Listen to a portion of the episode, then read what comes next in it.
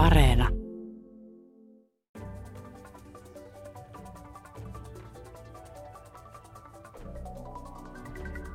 Tänään me puhumme siitä, mitä EUn talouspolitiikassa on tapahtunut kuluvana vuonna ja vähän sitä ennenkin ja mihin ollaan nyt menossa – ja miten isosti nykyisen EKPn pääjohtajan Christine Lagarden toiminta eroäänen edeltäjänsä Mario Draghin tavasta toimia ja miltä todennäköisesti tulee vaikuttamaan Saksan talouspolitiikka tulevaisuudessa.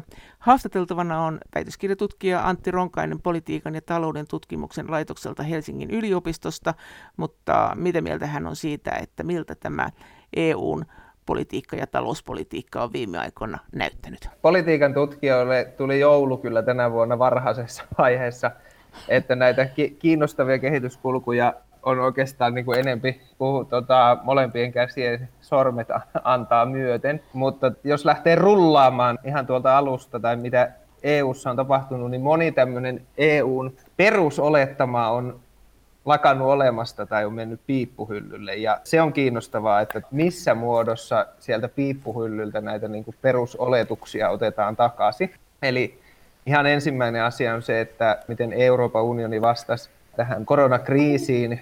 Hy- hyvin nopeasti maaliskuussa Euroopan komissio laittoi nämä budjettisäännöt jäähylle ja sanoi, että niitä ei tänä vuonna niin seurata, että jäsenmaat saavat tästä 3 prosentin alijäämäsäännöstä ja 60 prosentin velkaantumissäännöstä välittämättä niin elvyttää makso mitä maksoi ja vastata tähän koronakriisiin. Toinen keskeinen asia on se, että samassa yhteydessä laitettiin myös nämä valtion apuja koskevat säännökset piippuhyllylle, eli tavallaan ajatus siitä, että sisämarkkinoita suojellaan epäterveiltä valtion avuilta, niin se ajatus myös laitettiin jäähylle, ja nämä molemmat ideat on jäähyllä myös ensi vuoden. Ja tähän muuttaa jo valtavasti Euroopan unionin peruslogiikkaa, kun ajatus on ollut, että näillä budjettisäännöillä ja valtioapuja koskevilla säännöillä tavallaan viedään valtioita marginaaliin niin, että markkinat saisi toimia mahdollisimman tehokkaasti. Nyt oikeastaan onkin nämä, säännöt jäähyttämällä niin tuotu valtiot isosti takaisin, ja tämähän on täysin Euroopan unionin perusfilosofian ja DNA vastasta. Miten sä luulet, että tässä käy? Jäädäänkö me nyt tähän uuteen asentoon kokonaan? Luuletko sä, että me, että me koskaan enää palataan tämmöiseen niin sanotun talouskurin aikaan, jolloin tämä vakaus- ja kasvusopimuksen nämä, nämä säännöt valtion budjeteista oli tiukkoja ja joihin silloin Kreikan kriisin aikaan kovasti viitattiin? Tämä on se ydinkysymys tavallaan, että miten koronakriisi sen lisäksi, että se runtelee näitä kaikkia EU-maita ja ylipäätään kaikkia maailman valtioita, niin millä tavalla Euroopan unioni tulee tästä kriisistä ulos, niin sitä määrää hyvin pitkälle se, että miten näitä valtion apuja koskevia sääntöjä tulkitaanko niitä uudella tavalla. Ja se me, tiedetään jo tässä vaiheessa, että näitä vakaus- ja kasvusopimusta, niin sitä tullaan muuttamaan ja todennäköisesti vakaussopimuksen tämän 3 prosentin alijäämäsääntö ja 60 prosentin velkaantumissääntö, niin niitä tullaan muuttamaan. Ja Euroopan komissio aloitti tämän uudistus- ja yksinkertaistusprosessin jo ennen koronakriisiä. Ja tämä, tämä on aivan keskeinen kysymys, että millä tavalla näitä sääntöjä ää, muutetaan. Ja se, se me tullaan näkemään mahdollisesti ensi vuoden aikana tai sitä seuraavana, että milloin sitten nämä säännöt taas otetaankaan käyttöön. Siis tämä budjetti koskee näitä jäsenmaita?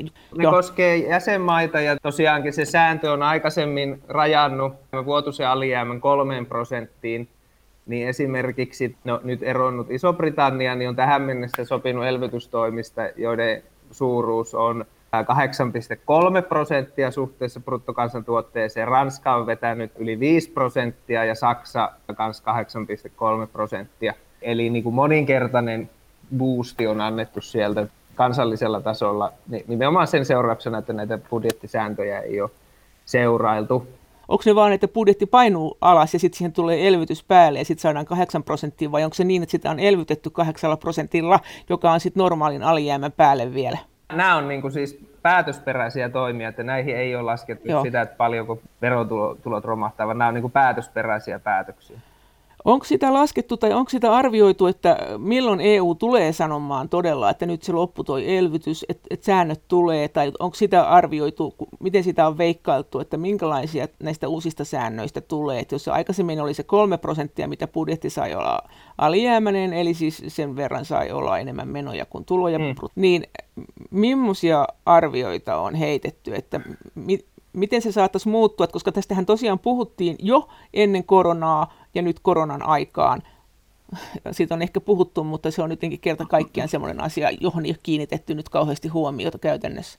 Tässä on tapahtunut siis valtava talouspoliittinen suunnanmuutos, ellei jopa vallankumous, josta voidaan puhua. Että jos verrataan, mitä maailman taloudet teki finanssikriisissä, joka alkoi 2008 syyskuussa – kun Lehman Brothers hakeutui yrityssaneeraukseen siitä alkoi finanssikriisi ja, ja se sitten levisi Eurooppaa omaksi eurokriisiksi myöhemmin ja niin edelleen, niin silloin heti tämän finanssikriisin jälkeen niin maailman valtiot elvytti seuraavana kahtena vuonna vastatakseen tähän finanssikriisiin, niin 2 prosenttia suhteessa maailman bruttokansantuotteeseen seuraavan kahden vuoden aikana. Mitä nyt maailman valtiot on vastanneet koronakriisiin, joka alkoi maaliskuussa tänä vuonna, niin sen jälkeen lokakuuhun mennessä maailman valtiot oli elvyttäneet niin kuin, ää, noin puolessa vuodessa 12 prosenttia suhteessa maailman bruttokansantuotteeseen. Eli puhutaan aivan valtavasta talouspoliittisesta suunnanmuutoksesta koronakriisin välillä ja finanssikriisin välillä, mitä on tapahtunut. Se viittaa siihen, että ollaan opittu finanssikriisin virheistä eikä olla mitenkään alettu pihistelemään tai otettu mitään talouskuria käyttöön ja annettu keskuspankkien vaan vastata tähän koronakriisiin. Ja nyt suuri kysymys tietenkin on juuri mitä sä kysytkin, eli, eli että kauanko tätä nyt jatkuu. Mikä on suuri muutos myös suhteessa aikaisempaan, niin nämä Washingtonin konsensuksen keskeiset instituutiot, eli maailman valuuttarahasto, maailmanpankki, OECD myös, niin kaikki nämä globaalista maailmantaloudesta sitä järjestyksessä pitävät instituutiot on sanonut, että maiden tulee jatkaa tätä elvytystä niin kauan kuin niiden taloudet on tämmöisellä kestävällä kasvuuralla, ja että suurempi riski kuin että alkaisi uusi finanssikriisi tai että velkaantuminen kasvaisi liian paljon, niin suurempi riski on se, että tämä yrityksille, työntekijöille suunnatut tukipaketit, mitä nytkin jatketaan ja on annettu, niin että ne vedetään pois liian aikaisin tai että sitten elvytys ei ole riittävää sitten, kun nämä koronarokoteohjelmat saadaan rullaamaan. Eli tässäkin on niin kuin erittäin suuri muutos näiden keskeisten instituutioiden kohdalta tapahtunut koronakriisissä ja hyvin nopeassa ajassa. Mutta millaisia jännitteitä siellä EKPn sisällä on, että nyt tämä tämänhetkinen pääjohtajalle kaadet verrattuna Draagiin, niin äh, onko hän lähtökohtaisesti enemmän tämmöinen kyyhkynen ja löysemmän rahapolitiikan kannattaja? Draagihan kuitenkin käänsi EKPn kelkan tähän löysempään suuntaan, vai onko hän vain tällainen reaktiivinen, että kun jos, Fedikin nyt näkyy olevan aika löysä, nyt mekin ollaan aika löysiä ja kaikki on kauhean vihaisia, kun niille rahaa annetaan niille rahaa. Onko tämä tämmöistä vai onko tässä joku suunnitelma? No tämä on erittäin hyvä kysymys, että tässä pitää palata vähän ajassa taaksepäin tässä Euroopan keskuspankin kysymyksessä.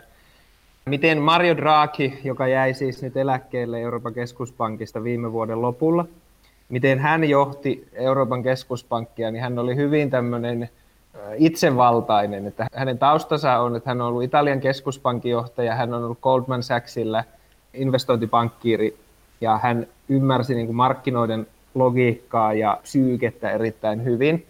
Ja miten Draghi muutti Euroopan keskuspankkia, niin on sitä, että hän, hän käytti tätä Euroopan keskuspankin johtajan pestiä erittäin paljon siihen, että hän lähetti viestejä markkinoille. Ja legendaarisin, mitä Draghi teki, oli se, että hän vuonna 2012 kesällä, kun euroalue oli hajoamispisteessä, niin hän käveli vaan Lontoossa tämmöiseen rahoitusalan konferenssiin ja sanoi siellä, että Euroopan keskuspankki on valmis tekemään kaikkensa euron pelastamiseksi, ja hän ei ollut siinä vaiheessa – tiedottanut euromaiden keskuspankkien johtajille mitään, että hän aikoo tehdä tämmöisen whatever it takes, mitä tahansa lupauksen. Ja sehän lopetti sitten eurokriisin siihen paikkaan.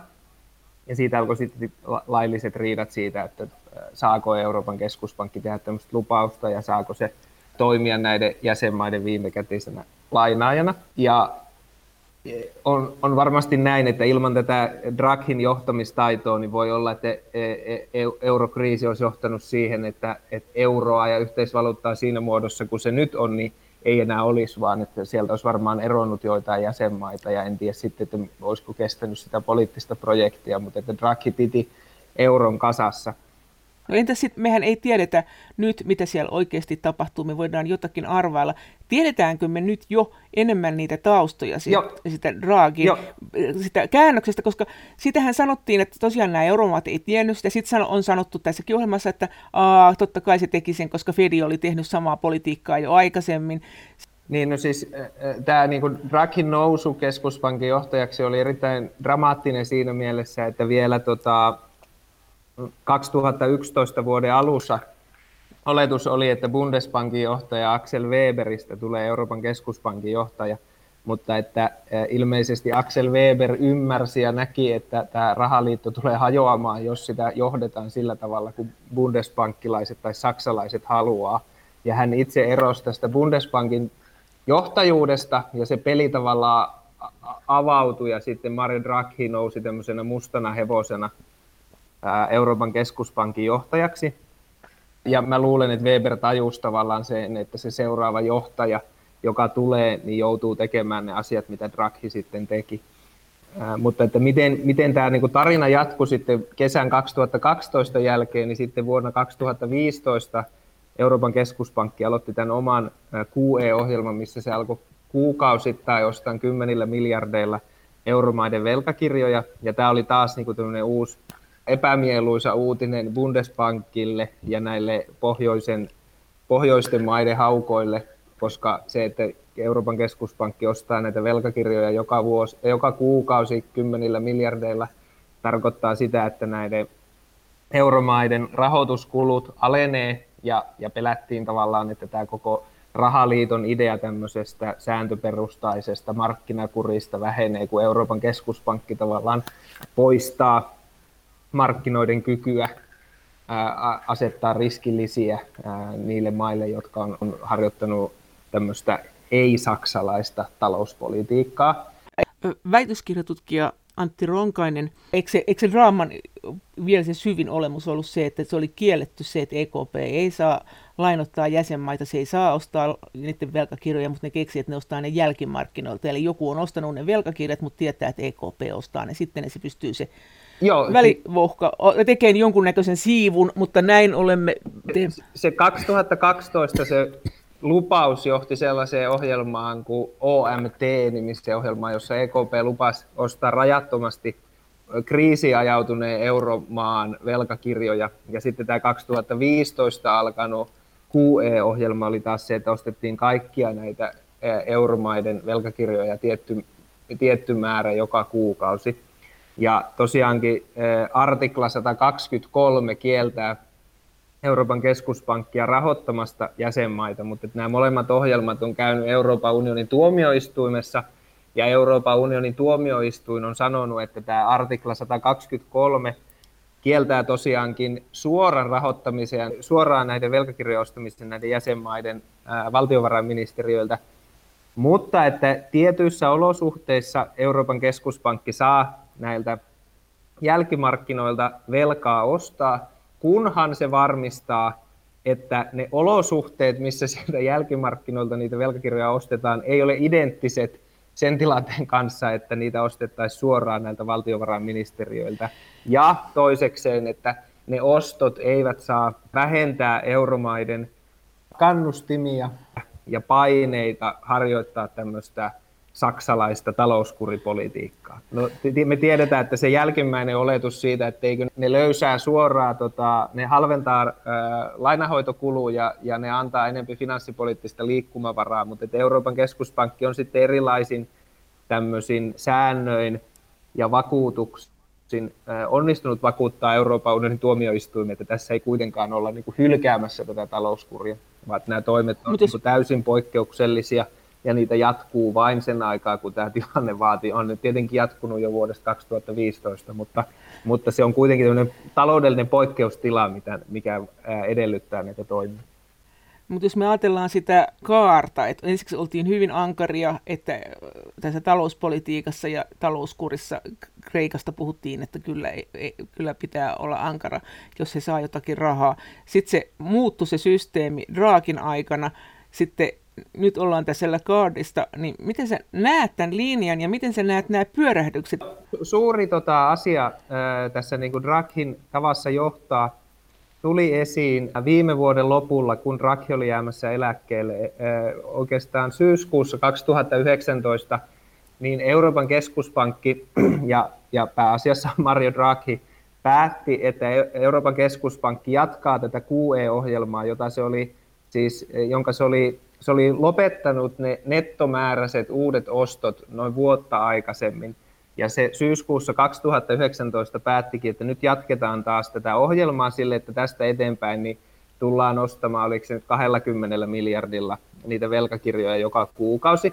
Ja tämä aiheutti Euroopan keskuspankin neuvostossa siis niin kuin skandaalimaisen kaauksen, koska Mario Draghi toimi sillä tavalla, että Kokoukset oli lyhyitä ja ne asiat oli päätetty jo ennen kokouksia ja hän oli varmistanut, että jos nämä ää, ää, tota, päätökset pitää viedä äänestykseen, niin hänellä on aina tarvittavat enemmistöt niissä. Ja Euroopan keskuspankki toimii sillä tavalla, että rahapoliittiset päätökset tehdään Euroopan keskuspankin neuvostossa, jossa on jokaisesta Euromaan keskuspankista johtaja, eli esimerkiksi Olli Rehn tällä hetkellä siellä äänioikeutettuna osallistujana, ja sitten siinä on Euroopan keskuspankin johtokunta. Ja kaikilla on yksi ääni, että niitä ei painoteta mitenkään kansantalouksien koon mukaan. Eli samalla tavalla Maltalla kuin vaikka tuota Saksalla on yksi ääni siellä käytössä. Ja Draghi hyödynsi sitä erittäin paljon, että vaikka näitä niin kuin riitasointuja tuli, ja vaikka ne tulikin merkittävistä maista, kuten Saksasta, niin hänellä oli aina tarvittava enemmistö, ja hän antoi tuota, kriitikkojen puhua ja hän sen jälkeen kysyy, että äänestelläänkö vai, vai päätetäänkö tämä asia nyt näin.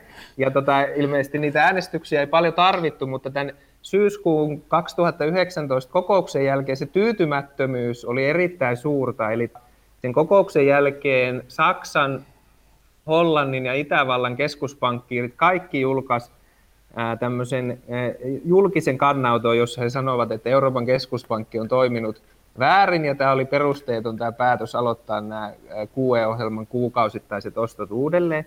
Sen lisäksi myös Ranskan keskuspankkiiri ja kuinkahan paljon siellä oli loppujen lopuksi. Muistaakseni peräti kymmenen henkilöä tässä niin kuin Euroopan keskuspankin neuvoston kokouksessa oli ollut erimielisiä sen suhteen, että nämä kuukausittaiset ostot pitäisi uudelleen aktivoida. Ja sen lisäksi muistaakseni peräti kolme joht, kuusihenkisen johtokunnan jäsentä oli myös ollut kriittinen tätä päätöstä kohtaan, mutta että koska Draghi ja hän oli päättänyt, että tämä toimi tehdään, niin se myös tehtiin. Ja sen jälkeen vielä, kun se päätös oli tehty, niin myös eh, tapahtui kaikkein poikkeuksellista, että Euroopan keskuspankin sisältä vuodettiin myös, että Euroopan keskuspankin tämän rahapoliittisen komitean mietintö oli ollut myös, ei suositellut näiden tota, kuukausittaisten ostojen jatkamista, koska niin kuin, taloudelliset fundamentit ei, ei perustelleet sitä. Se on poikkeuksellista, että ylipäätään Euroopan keskuspankin neuvoston jäsenet käy julkista likapyykkiä, mutta vielä harvinaisempaa on sen, että sisältä tulee tällaisia vuotoja. Ja tämä kaikki liittyy siihen, että tämä Draghin tapa johtaa oli myös siinä mielessä ongelmallinen, että Euroopan keskuspankki teki kyllä päätöksiä, mutta että se EKPn neuvosto ajautui sisäiseen kaaukseen näiden tota, haukkojen ja kyyhkyjen välillä ja etelä- ja pohjoisen välillä. Ja siinä vaiheessa, kun Kristin Lagarde tuli sitten Euroopan keskuspankin johtajaksi, niin hänen yksi tehtävä oli tavallaan tuulettaa tätä neuvostoa. Ja hänen, hänen tehtävä oli luoda sinne niin kuin pare, parempaa henkeä. Ja hänen, hänen tehtävänsä oli, oli myös tavallaan niin kuin sammutella näitä paloja, mitä Draghi oli aloittanut. Ja, ja, ja yksi esimerkki oli siitä, että kun Christine Lagarde aloitti Euroopan keskuspankin johtajana, niin hän lupasi, että hän kuuntelee Euroopan keskuspankin neuvoston kokouksien aikana näitä kriitikkoja, kun saattoi olla, että tota, Draghi vaan näppäili jotain puhelinta ja lueskeli siellä uutisia, kun kriitikot piti palopuheita. Ja sitten kokoukset kestää paljon kauemmin, ja että niissä pyritään tavallaan nyt näitä Draghin haavoja nuolemaan umpeen. Mutta että se on taas sitten, niin kuin tänä vuonna nähdään, niin se eh, Lagarden tarve tavallaan miellyttää näitä haukkoja on johtanut jatkuvasti sellaisiin kummallisiin kommentteihin, jotka on markkinoilla sitten tulkittu sillä tavalla, että se kyseenalaistaa sen, että onko Euroopan keskuspankki yhtä toimintakykyinen kuin se oli Draghin aikana. Eli tätä, mitä, sä oot, mitä se on sanonut sun mielestä semmoista, mikä on ollut hämmentävää siihen politiikkaan nähden, mitä se sitten on tehnyt kumminkin? No esimerkiksi maaliskuussa, silloin kun tämä koronakriisi oli alkamassa, niin äh, Christine Lagarde piti tiedotustilaisuuden, jossa, jossa hän sanoi, että Euroopan keskuspankki ei sulje spredejä, mikä tarkoittaa, spreadi on siis Saksan ja jonkun muun äh, euromaan äh, kymmenvuotisen koron korkoerotus. Ja, ja spreadi on sinänsä semmoinen niin kuin kuumemittari, että mitä suurempia spreadit on, niin sen suurempia huolia markkinoilla on tiettyjä jäsenmaita kohtaan. Ja kun Lagarde sanoi tämän kommentin, joka on siis teknisesti ihan oikein, ja, ja varmaan e, tämäkin kertoo siitä, että Lagarde on niin taustaltaan juristi, eikä keskuspankkiiri tai rahapolitiikan asiantuntija. Hän, hän, hän ajattelee er, erillä tavalla sitä, että miten hän kommunikoi näissä pressitilaisuuksissa, mutta että tämän kommentin jälkeen välittömästi niin Italian spreadit lähti kyllä vahvaan nousuun ja, ja tavallaan se niin kuin epävarmuus oli eskaloitumassa uudeksi eurokriisiksi, mutta sitten EKP kuitenkin toimi erittäin nopeasti, että alle viikossa tästä niin kuin möhläyskommentista, että Lagarde antoi samana päivänä jo haastatteluja, jossa hän pyyteli anteeksi tätä ja sen jälkeen vielä niin kuin kaikki Euroopan keskuspankin neuvoston jäsenet niin kuin korosti, että kyllä, kyllä me niin kuin seurataan näitä spredejä ynnä muuta. Ja siitä alle viikko niin Euroopan keskuspankki sitten julkaisi tämän Peppi-nimisen pandemiatukiostot. Ja näitä tota, e- Euroopan keskuspankki on nyt tämän vuoden aikana luvannut, että se tulee ostamaan yksityisiä ja julkisia velkakirjoja niin 1850 miljardilla. Eli sen mokan jälkeen EKP sitten kykeni itse asiassa niin kuin eri, erittäin massiiviseen tota, lupaukseen kylläkin. Väitöskirjatutkija Antti Ronkainen No näetkö sitten, että hän, äh, miten Lagarde, että itse, onko hän itse niin sanotusti kyyhkynen vai haukka? Että onko hän löysän rahapolitiikan no, kannattaja? Lagarde, silloin kun hän, hän tuli keskuspankkiin, niin hän sanoi, että hän, hän kannattaa täysin Draghin äh, näitä rahapoliittisia uudistuksia, mutta hänet nimenomaan palkattiin myös äh, korjaamaan näitä Draghin niin kuin, neuvostoon aiheuttamia ongelmia. Lagarde itse on sanonut, että hän, hän ei ole haukka eikä kyyhky, vaan pöllö. Ja tämä varmaan tuo esiin tätä hänen roolia tässä, että sitä ei oikein tiedä vielä, että onko hän lintu vai kala ja miten hän onnistuu. Mutta että tietenkin tämä ensimmäinen vuosi Euroopan keskuspankin johtajana on ollut niin kuin aivan poikkeuksellinen Lagardelle, että aikamoiseen niin kiiras tulee, hänetkin heitettiin, että No, mitä hän tarkoitti sillä pöllöllä? Tarkoittiko, että hän istuskelee jossain oksalla ja pyörittelee päätänsä vaan hämmästyneen? No, no, se, minä, no, no siis mä, mä tulkitsin sen sillä tavalla, että hän, hän niin kuin nimenomaan on tässä tota, näiden neuvoston haukkojen ja kyyhkyjen jonkinlainen sovittelija ja tämmöinen enempi ehkä diplomaattinen tapa johtaa se... näitä, mutta, mutta se on johtanut siihen esimerkiksi, että viimeisessä kokouksessa, jossa tätä peppiä kasvatettiin 500 miljardilla – niin siinä pressissä se viesti oli niin kuin ristiriitasta, että toisaalta eh, eh, Lagarde vakuutti, että tota EKP tekee kaikkensa ja pyrkii varmistamaan mahdollisimman eh, halvat rahoitusolot Euroopan valtioille ja yrityksille, mutta sitten toisaalta hän sanoi, ja, ja tämä liittyy siihen, että miten hän miellyttää näitä haukkoja, että hän sanoi myös, että välttämättä tätä kaikkea 500 miljardia, mistä nyt sovittiin, ei tarvitse käyttää. Ja se on ristiriitainen eh, viesti tavallaan sanoa yhtä aikaa, että olemme te- tekemässä kaikkemme, mutta kun hän kuitenkin miellyttää näitä haukkoja, niin hän sanoi, että välttämättä tätä, mitä me just päätettiin, niin ei tarvitse edes tehdä.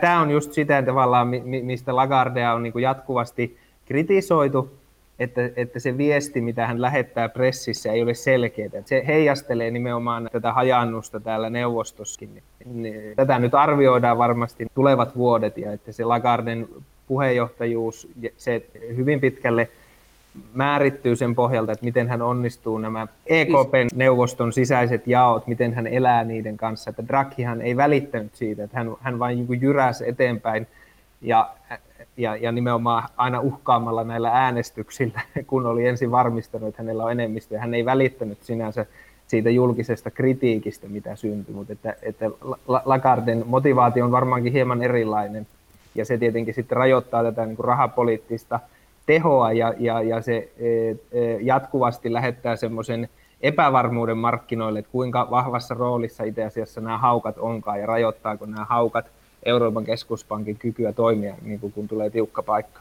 Miten siellä EKP-neuvostossa, sit, miten siellä on kehittynyt tämä, että kun ajatellaan, että Saksa on kuitenkin tämmöiseen elvyttävämpään ja yhteisvastuullisempaan suuntaan muuttaneet talouspolitiikkaansa, niin onko se sama asia siellä EKP-neuvostossa? Tiedetäänkö me? Et, et, ja, ja et miten siellä nyt ne valtasuhteet on kehittymässä, että kun sä sanot, että Lagarde joutuu siinä nyt tasapainoilemaan, niin kumpaan no suuntaan siellä ollaan? Onko haukat lisääntynyt vai kyyhkyt lisääntynyt? No haukat on vähentynyt. Kun eurokriisi alkoi, ja jos mennään vielä historiassa taaksepäin, kun eurokriisi alkoi, niin EKP-johtaja oli e-, e-, edellinen ranskalainen, eli Jean-Claude Trichet.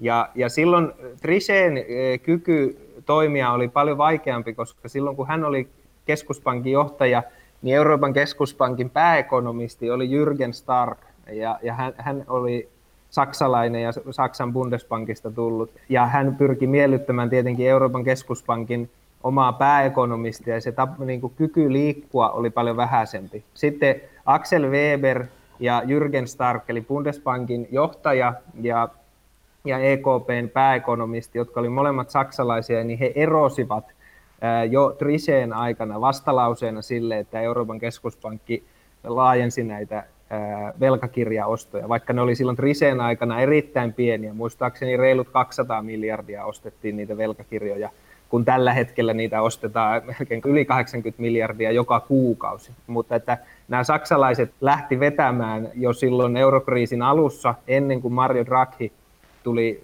keskuspankin johtajaksi. Ja sitten mitä Mario Draghi teki, niin oli paljon niin kuin suurempi keikaus, että hän ylipäätään loi näitä instrumentteja, ja sitten Euroopan unionin tuomioistuin näytti vihreitä valoa ja silloin se vastustaja oli pääasiassa eh, Jens Weidmann eli Bundesbankin johtaja, mutta että Euroopan keskuspankin pääekonomisti ei ollut enää eh, missään määrin niin kuin kriittinen näitä ostoja kohtaan. Ja silloin eh, syyskuussa 2019, kun tämä niin kuin kauhea kaos alkoi, kun Draghi teki tämän niin kuin viimeisen teon ennen eläköitymistä, niin silloin myös Euroopan keskuspankin johtokunnan, johon kuuluu siis aina kuusi jäsentä ja perinteisesti siellä on kaikkien suurten maiden edustaja, eli Saksasta, Ranskasta, Espanjasta ja Italiasta edustaja, niin silloin näihin ostoihin kriittisesti suhtautunut Sabine Lautenschläger myös erosi, ja hän on niin kolmas saksalainen keskuspankkiri, joka erosi vastalauseena näitä EKPn tukitoimia kohtaan, ja sen jälkeen tämä saksalainen jäsen johtokunnassa on Isabel Schnabel, joka suhtautuu hyvin myönteisesti näihin EKPn kaikkiin toimiin. Ja hän, hän on taas ottanut tehtäväksiin, että kun Saksassa on erittäin suuri tämmöinen EKP-vastainen rummutus lehdistössä ja, ja, ja yleisesti poliitikkojen suunnalta, niin hän on alkanut viestimään nimenomaan Saksaan päin ja pyrkinyt hillitsemään tätä niin kuin EKP-vastaista bashia. Että, että siinä, siinä mielessä niin kuin Lagarden tehtävä on paljon helpompi kuin tota, vaikka Draghin tai Triseen, koska, koska se ei ole niin, niin, niin vahvasti institutionaalista se vastustus enää näitä EKP-uusia tukitoimia kohtaan. Mutta siitä, siitä päästään siihen hauskaan asiaan, että, että näitä laillisia ongelmia näissä, esimerkiksi näissä pandemiatoimissa, mitä Euroopan keskuspankki on nyt maaliskuusta lähtien tehnyt, niin niistähän Euroopan unionin tuomioistuin ei ole vielä sanonut mitään. Eli EKP tekee nyt erittäin paljon, mutta että niiden laillisuus tullaan arvioimaan tulevina vuosina, ja se tietenkin vaikuttaa siihen, että mitä EKP, EKP joutuu koko ajan arvioimaan myös sitä, että on, ovatko nämä toimet laillisia. Että se kritiikki ja se, mitä arvioidaan tällä hetkellä, niin ei ole enää niinkään paljon sitä, että saksalaiset iskis nyrkkiä pöytään, vaan nyt pitää miettiä sitä, että mitä Saksan perustuslakituomioistuin sanoo ja, ja, ja että millä, minkälaisille toimille Euroopan unionin tuomioistuin vielä tulee tulevaisuudessa näyttää vihreitä valoa. Väitöskirjatutkija Antti Ronkainen, onko se sitten niin, että tuomioistuimeen sen voi viedä mikä tahansa maa tai komissio tämän asian, että se, se voi tulla ihan mistä vaan? No se tulee Saksasta, että nää, Saksassa on tämmöinen onkohan siinä joku seitsemisen tuhatta tämmöistä ordoliberaalia, ju, juristia ja taloustieteilijää ja poliitikkoa, jotka tehtailee näitä kanteita koko ajan. Siellä varmana on kynät syyhynyt ja varmana jo tuota haasteet lähetetty Karlsruheen, jossa Saksan perustuslaki tuomioistui sijaitsee, ja se varmasti tämä, näiden pandemiatoimien laillisuus tullaan käymään läpi.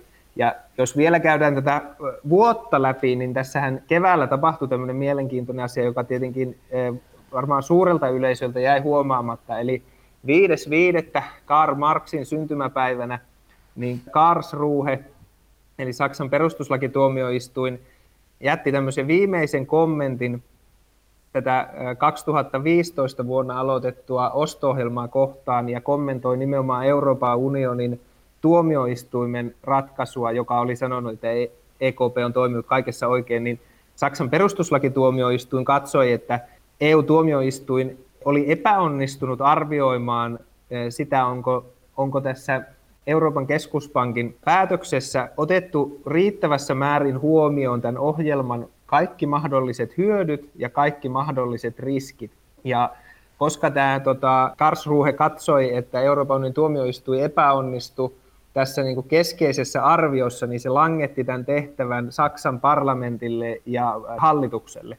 Ja, ja, ja tässä on taas hauskaa tämmöistä historia-ironiaa, että Jens Weidmann, joka on siis Bundesbankin johtaja ja on vastustanut niin kuin julkisesti näitä ohjelmia koko niin kuin Bundesbankin johtajuudensa ajan, niin Euroopan keskuspankki antoikin sitten kaikki nämä päätöstä koskevat dokumentit Jens Weidmannille, joka käveli niiden kanssa sitten Saksan parlamenttiin, ja Saksan parlamentissa taas sitten esitti kansanedustajille ja hallitukselle, että tämä EKPn ohjelma on itse asiassa täysin laillinen ja että se on, siinä on tehty kaikki mahdolliset riskiarviot ja hyötyanalyysit ja suositti, että se ää, Euroopan keskuspankin ohjelma voidaan tulkita lailliseksi ja, ja esitti, että Bundesbank saa myös siihen osallistua, koska Karlsruhe oli sanonut, että jos Bundesbank katsoo, että se arviointi on tehty puutteellisesti, niin se rikkoo tota Saksan perustuslaillista identiteettiä ja silloin Bundesbank ei saa näihin Euroopan keskuspankin toimiin enää osallistua. No,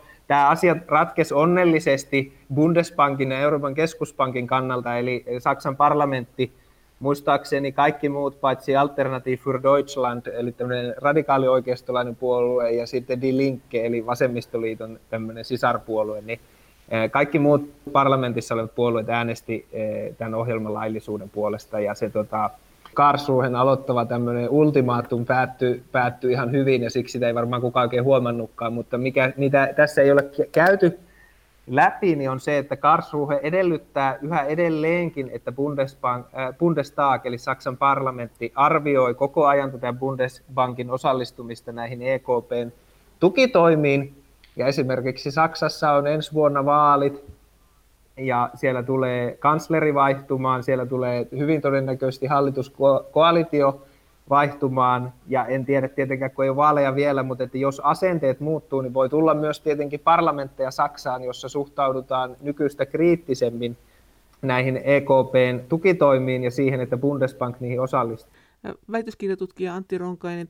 Tarkoittaako tämä sitä, että esimerkiksi Suomen Pankkikin voisi olla osallistumatta halutessaan, vai onko tämä vain Bundesbankin? No, tämä, liittyy, koska Suomessa on perustuslaki valiokunta, se ei voi tämmöistä samanlaista uhkausta tehdä.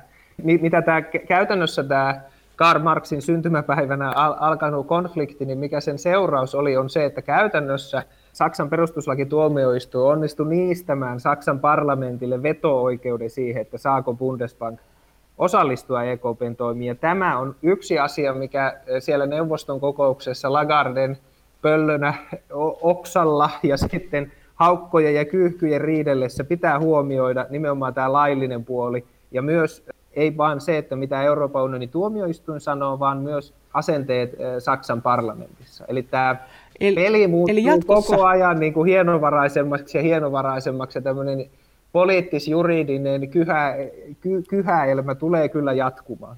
Ja tässä nyt on esimerkiksi yksi tämmöinen perälauta, jonka Euroopan unionin tuomioistuin on sanonut, että, että kun se on määritellyt, että nämä velkakirjaostot jälkimarkkinoilta ei saa olla samanlaiset kuin että ne ostettaisiin suoraan valtiovarainministeriöltä ja että ne ei saa vähentää kannustimia talouskuriin, niin yksi semmoinen määritelmä siihen on ollut, että Euroopan unionin tuomioistuin on sanonut, että nämä jäsenmaat ei saa omistaa yli puolta näiden omien maidensa liikkeelle laskemista velkakirjoista. Ja tällä hetkellä e- e- Euroopan keskuspankki on rajannut ne ostot 33 prosenttiin, eli Suomen pankki saa omistaa kolmanneksen liikkeelle lasketuista velkakirjoista, mutta ei, ei yli sitä. Ja sitten tämä PEPPI-ohjelma, niin se on tämän säännön ulkopuolella, mutta että koska nämä niin kuin ostot, ja niitä varmaan tullaan vielä laajentaa, niin ne on kohta yhtä isot kuin mitä EKP on ehtinyt siitä vuodesta 2015 ostaa, niin on mahdollista, että yhdessä tämä 2015 aloitettu QE-ohjelma ja sitten maaliskuussa, nyt tänä maaliskuussa aloitettu tämä PEPPI-ohjelma, niin niiden, kun ne ohjelmat lasketaan yhteen, niin nämä kansalliset keskuspankit voikin olla, että niiden omistukset on aika lähellä sitä 50 prosenttia, minkä Euroopan unionin tuomioistuin on taas sanonut, että sen yli ei saa mennä. Ja tämä on sitten, Eli se loppuu siihen. Ne, niin, se loppuu ne, siihen. Tämä, tämä on nyt sitten, me, me ei tiedetä, että miten Euroopan keskuspankki tämmöisen ongelman ratkaisee, että, että me tiedetään, että tässä on tämmöinen rajoite ja että Euroopan keskuspankki voi toimia ihan hyvin vielä tulevat vuodet, mutta että siellä on semmoinen seinä vastassa, joka pitää niin kuin ylittää tai alittaa tai kiertää tai mennä läpi. Ja mun, mun oma luotto Euroopan keskuspankkia kohtaan on kyllä erittäin suuri, että siellä on hyvät juristit ja siellä osataan pelata tätä peliä, mutta että se peli pitää huomioida jollain tavalla, että voihan olla, että Euroopan keskuspankki vaan sanoo sitten Euroopan unionin tuomioistuimille, että no, tämä koronakriisi nyt oli tämmöinen poikkeuksellinen kriisi, että ei me voitu silloin tietää, että, että, tota, että tämmöinen uusi ohjelma joudutaan ottamaan käyttöön ja, ja silloin joudutaan myös arvioimaan tätä ää, tätä limittiä uudelleen, millä on rajoitettu tavallaan näiden kansallisten keskuspankkien omistusoikeuksia. Ja siihen liittyen, niin tämä artikla 123, mikä kieltää Euroopan keskuspankilta jäsenmaiden rahoittamisen, että jos tämä oikein tiukille menee tulevina vuosina, niin miten poliitikot voi siihen asiaan puuttua on se, että eurokriisin aikana korjattiin esimerkiksi artiklaa 136 ja sinne vaan lisättiin yksi rivi, että euromaat voivat perustaa Euroopan vakausmekanismi, joka silloin perustettiin antaa näitä tukipaketteja näille kriisimaille. Niin samalla tavalla tätä artiklaa 123 Lissabonin sopimuksessa on nopeutettu järjestely perussopimusten korjaamiselle ja Euroopan keskuspankki, sen mandaattia voidaan korjata tämmöisellä nopealla järjestelyllä, että koko perussopimuspakettia ei tarvitse avata. Miten tämä sitten tämä Saksan poliittinen tilanne ja Euroopan poliittinen tilanne vaikuttaa tulevaisuudessa tähän löysään tai tiukkaan rahapolitiikkaan? Ennen kaikkea tietysti Saksan, mutta kun sä kuitenkin tutkit politiikkaa myös, niin minkälaisia jännitteitä sä näet tässä poliittisesti? Että jos Lagarde saa tuon pakan pidettyä kasassa siellä EKPssä, niin mureneeko se jostain muusta nurkasta? Joo, no, tämä on hyvä kysymys. Liittyy tähän niin kuin Euroopan unionin suureen muutokseen tänä vuonna. Eli kun mainitsin tuossa, että, että nämä vakaussopimus ja sitten valtion apuja koskevat säännökset on laitettu piippuhyllylle – niin niiden lisäksi kolmas suuri uudistus oli se, että Euroopan unionin maat sopivat tästä 7,5 miljardin eurosuuruisesta elpymisrahastosta. Ja se ei varmastikaan olisi ollut mahdollista, jos Iso-Britannia olisi ollut vielä Euroopan unionin jäsen. Eli, eli Brexitin seurauksena EUn sisäinen voimatasapaino on muuttunut sillä tavalla, että jos Saksa ja Ranska löytää toisensa – ja, ja, ja sen takana oli tietenkin myös Italia ja Espanja. Eli jos nämä suuret maat, jotka on sattumoisin myös yhteisvaluutta euron suurimmat maat, löytää toisensa, niin nämä pohjoiset pienet nuukat maat, eli, eli tota, Hollanti, Ruotsi, Tanska, Itävalta ja Suomi ei pysty sitä estämään, kun sitä aikaisemmin nuukat maat ja Iso-Britannia olivat keskenään pystyneet vaikuttamaan erittäin paljon semmoisiin kehityskulkuihin, mitkä olisivat syventäneet poliittista yhteistyötä taloudellisesti. Eli tavallaan tämä elpymisrahasto on suuri, suunnanmuutos, joka on myös Brexitin seuraus. Ja nyt tästä eteenpäin, että mitä nyt tapahtuu, niin hyvin paljon liittyy nimenomaan siihen, että mitä Saksassa tapahtuu ja mitä Ranskassa tapahtuu, ja laajemmin siihen, että, että valitseeko Saksa tavallaan liittolaisekseen jatkossa Ranskan, Italian ja Espanjan vai sitten näitä tota, pohjoisen nuukiamaita. Ja, ja, ja tässähän tämä koko elpymisrahasto ratkaisuhan on siinä mielessä mielenkiintoinen, että se perustettiin kaikkien näiden EU-maiden välille ja tota, tämän seuraavan EU-budjetin kylkeen. Ja se oli siinä mielessä machiavellilaisesti ää, nerokkaasti tehty, että tota, siinä saatiin myös nämä nuukat maat mukaan, että kukaan ei vastustuksesta huolimatta uskaltanut jäädä ulkopuolelle. No sen negatiivinen seuraus oli se, että Puola ja Unkari kykenivät niin kiristämään sen avulla itselleen niin taloudellisia ja poliittisia myönnytyksiä, mutta että ka- kaikkea ei voi saada. Jos me katsotaan Saksan kehitystä, niin koronakriisi on tietenkin vaikuttanut siihen, että Merkel on ollut suositumpi kuin koskaan ja kristillisdemokraatit on olleet erittäin suosittuja, paljon suositumpia kuin edellisissä vaaleissa – Nykyisillä kallupeilla on oikeastaan kaksi hallituspohjaa, joko että tulee kristillisdemokraatit ja vihreät, tai sitten jatkaa nämä suuret koalitiot, eli kristillisdemokraatit ja sosiaalidemokraatit.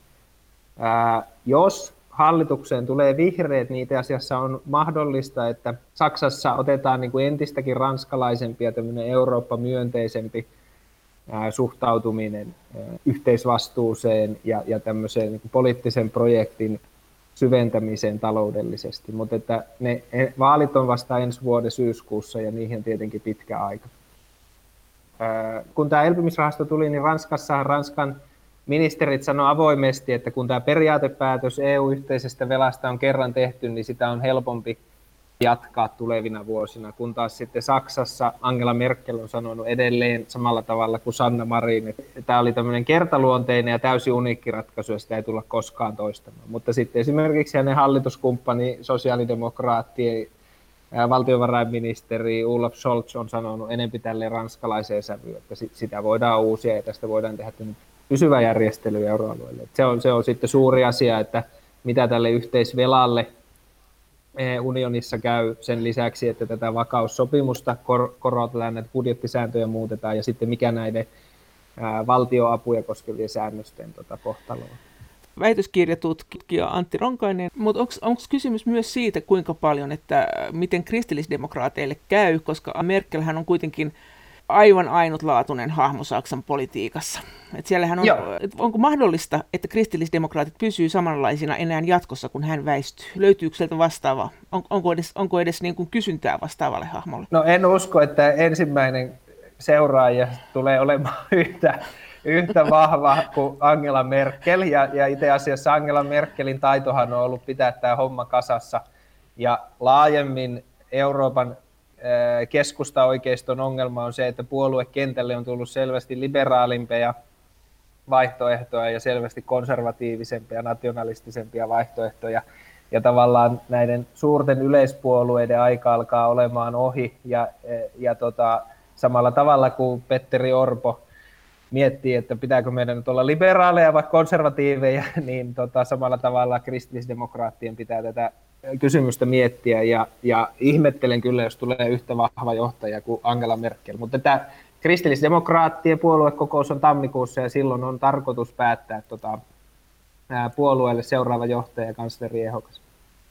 Mutta vaikka ei tulisi yhtä vahva, niin tuleeko samanlainen aatteeltaan tai arvoiltaan kuin Merkel, joka on kuitenkin määrittänyt Saksan politiikkaa aika yllättävin tavoin toisinaan? No, mä, siellähän on tämä Friedrich Merz, joka olisi, ei joka ole. olisi tämmöinen täyskäännös Merkelistä poispäin, ja sitten loput on enempi Merkelin tien jatkajia, ja mä luulen, että, että tämä nyt on vaan arvaus, mutta mä luulen, että sieltä saadaan joku tämmöinen enempi merkeliläinen seuraaja, joka ei sitten kuitenkaan tule olemaan poliittisesti yhtä vahva kuin Merkel. No entäs tämä kansallismielisyys ja sen vaikutus tähän talouspolitiikkaan? Sähän olet puhunut siitä, että, että ilmeisesti tämmöiset mm, nationalistiset voimat, niin ne jotenkin järjestäytyy uudestaan, ne jotenkin ryhmittäytyy uudestaan, niille tulee ehkä sellaisia uusia selittäjiä eri puolueissa. Niin, no tämä on nyt laaja kehitys, mikä ei liity vain Trumpiin tai Brexitiin, vaan yleisesti finanssikriisistä, finanssikriisin jälkeen se elpyminen oli erittäin niin kuin maltillista siinä. koko maailmantalouden nousu ja erityisesti Euroopan ja Yhdysvaltain elpyminen finanssikriisistä oli erittäin vähäistä ja sen seurauksena maailman kauppaa on alettu rajoittamaan. Muistaakseni finanssikriisin jälkeen olisiko alle yhden käden sormilla laskettava määrä niitä valtioita, jotka on poistaneet kaupan esteitä enempi kuin lisänneet niitä. Ja että, että vaikka Trumpi toi tämmöisen protektionismin ja oman kansallisen edun ää, tavoittelun oman politiikansa keskiöön itse asiassa finanssikriisistä lähtien maailman taloutta on rajoitettu, koska se taloudellinen kasvu ei niin suurta sen kriisin jälkeen ole ollut ja kaikki jäsenmaat on alkaneet katsoa omaan napaansa. Ja tämä näkyy myös Euroopassa, että nyt jos, ää, nyt jos katsotaan Ursula von der Leyenin komissiota, niin ää, von der Leyen sanoo omaa komissiotaan geopoliittiseksi ja siellä on hyvin paljon ideoita ää, Euroopan sisämarkkinoiden ää, puolustamisesta, eli pyritään esimerkiksi estämään strategisesti tärkeiden yritysten kauppaamista unionin ulkopuolelle – ja, ja sitten on vaikka näitä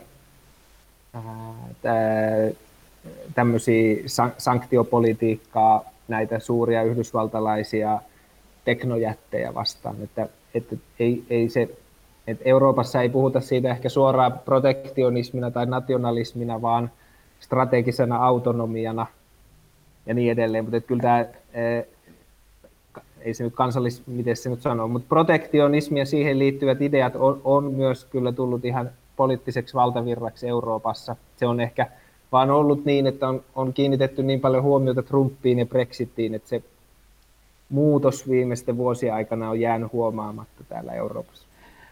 Onko, onko sitä mieltä, että Bidenin valinta ei välttämättä tule muuttamaan tätä? No Bidenin myötä varmasti paljon tulee muuttumaan retoriikassa, ja tämmöisessä tavassa tehdä politiikkaa ja ylipäätään miten Biden tulee olemaan presidentillinen, miten Biden tulee arvostamaan tiedettä, tulee varmasti lopettamaan kaiken sodan lehdistöä vastaan ja niin edelleen. mutta ongelma Bidenilla on se, että kongressi on erittäin jakaantunut. Nyt on tammikuun alussa on Georgian senaatin uusintavaalit ja riippuen siitä tuloksesta, niin voi olla, että – demokraatit saa vielä tämmöisen vaankieli enemmistön senaattiin. Mutta että jos kävi siinä vaalissa sitten miten tahansa, niin se senaatti voi olla, että se säilyy niin kuin erittäin riitasena ja demokraatit ja republikaanit, tämä kulttuurisota näiden puolueiden välillä kasvaa koko ajan. Jos Biden haluaa tehdä esimerkiksi sisäpolitiikkaa, niin ainoa asia, mikä yhdistää näitä puolueita ja kongresseja on oikeastaan Kiinan vastainen mm, kauppapolitiikka.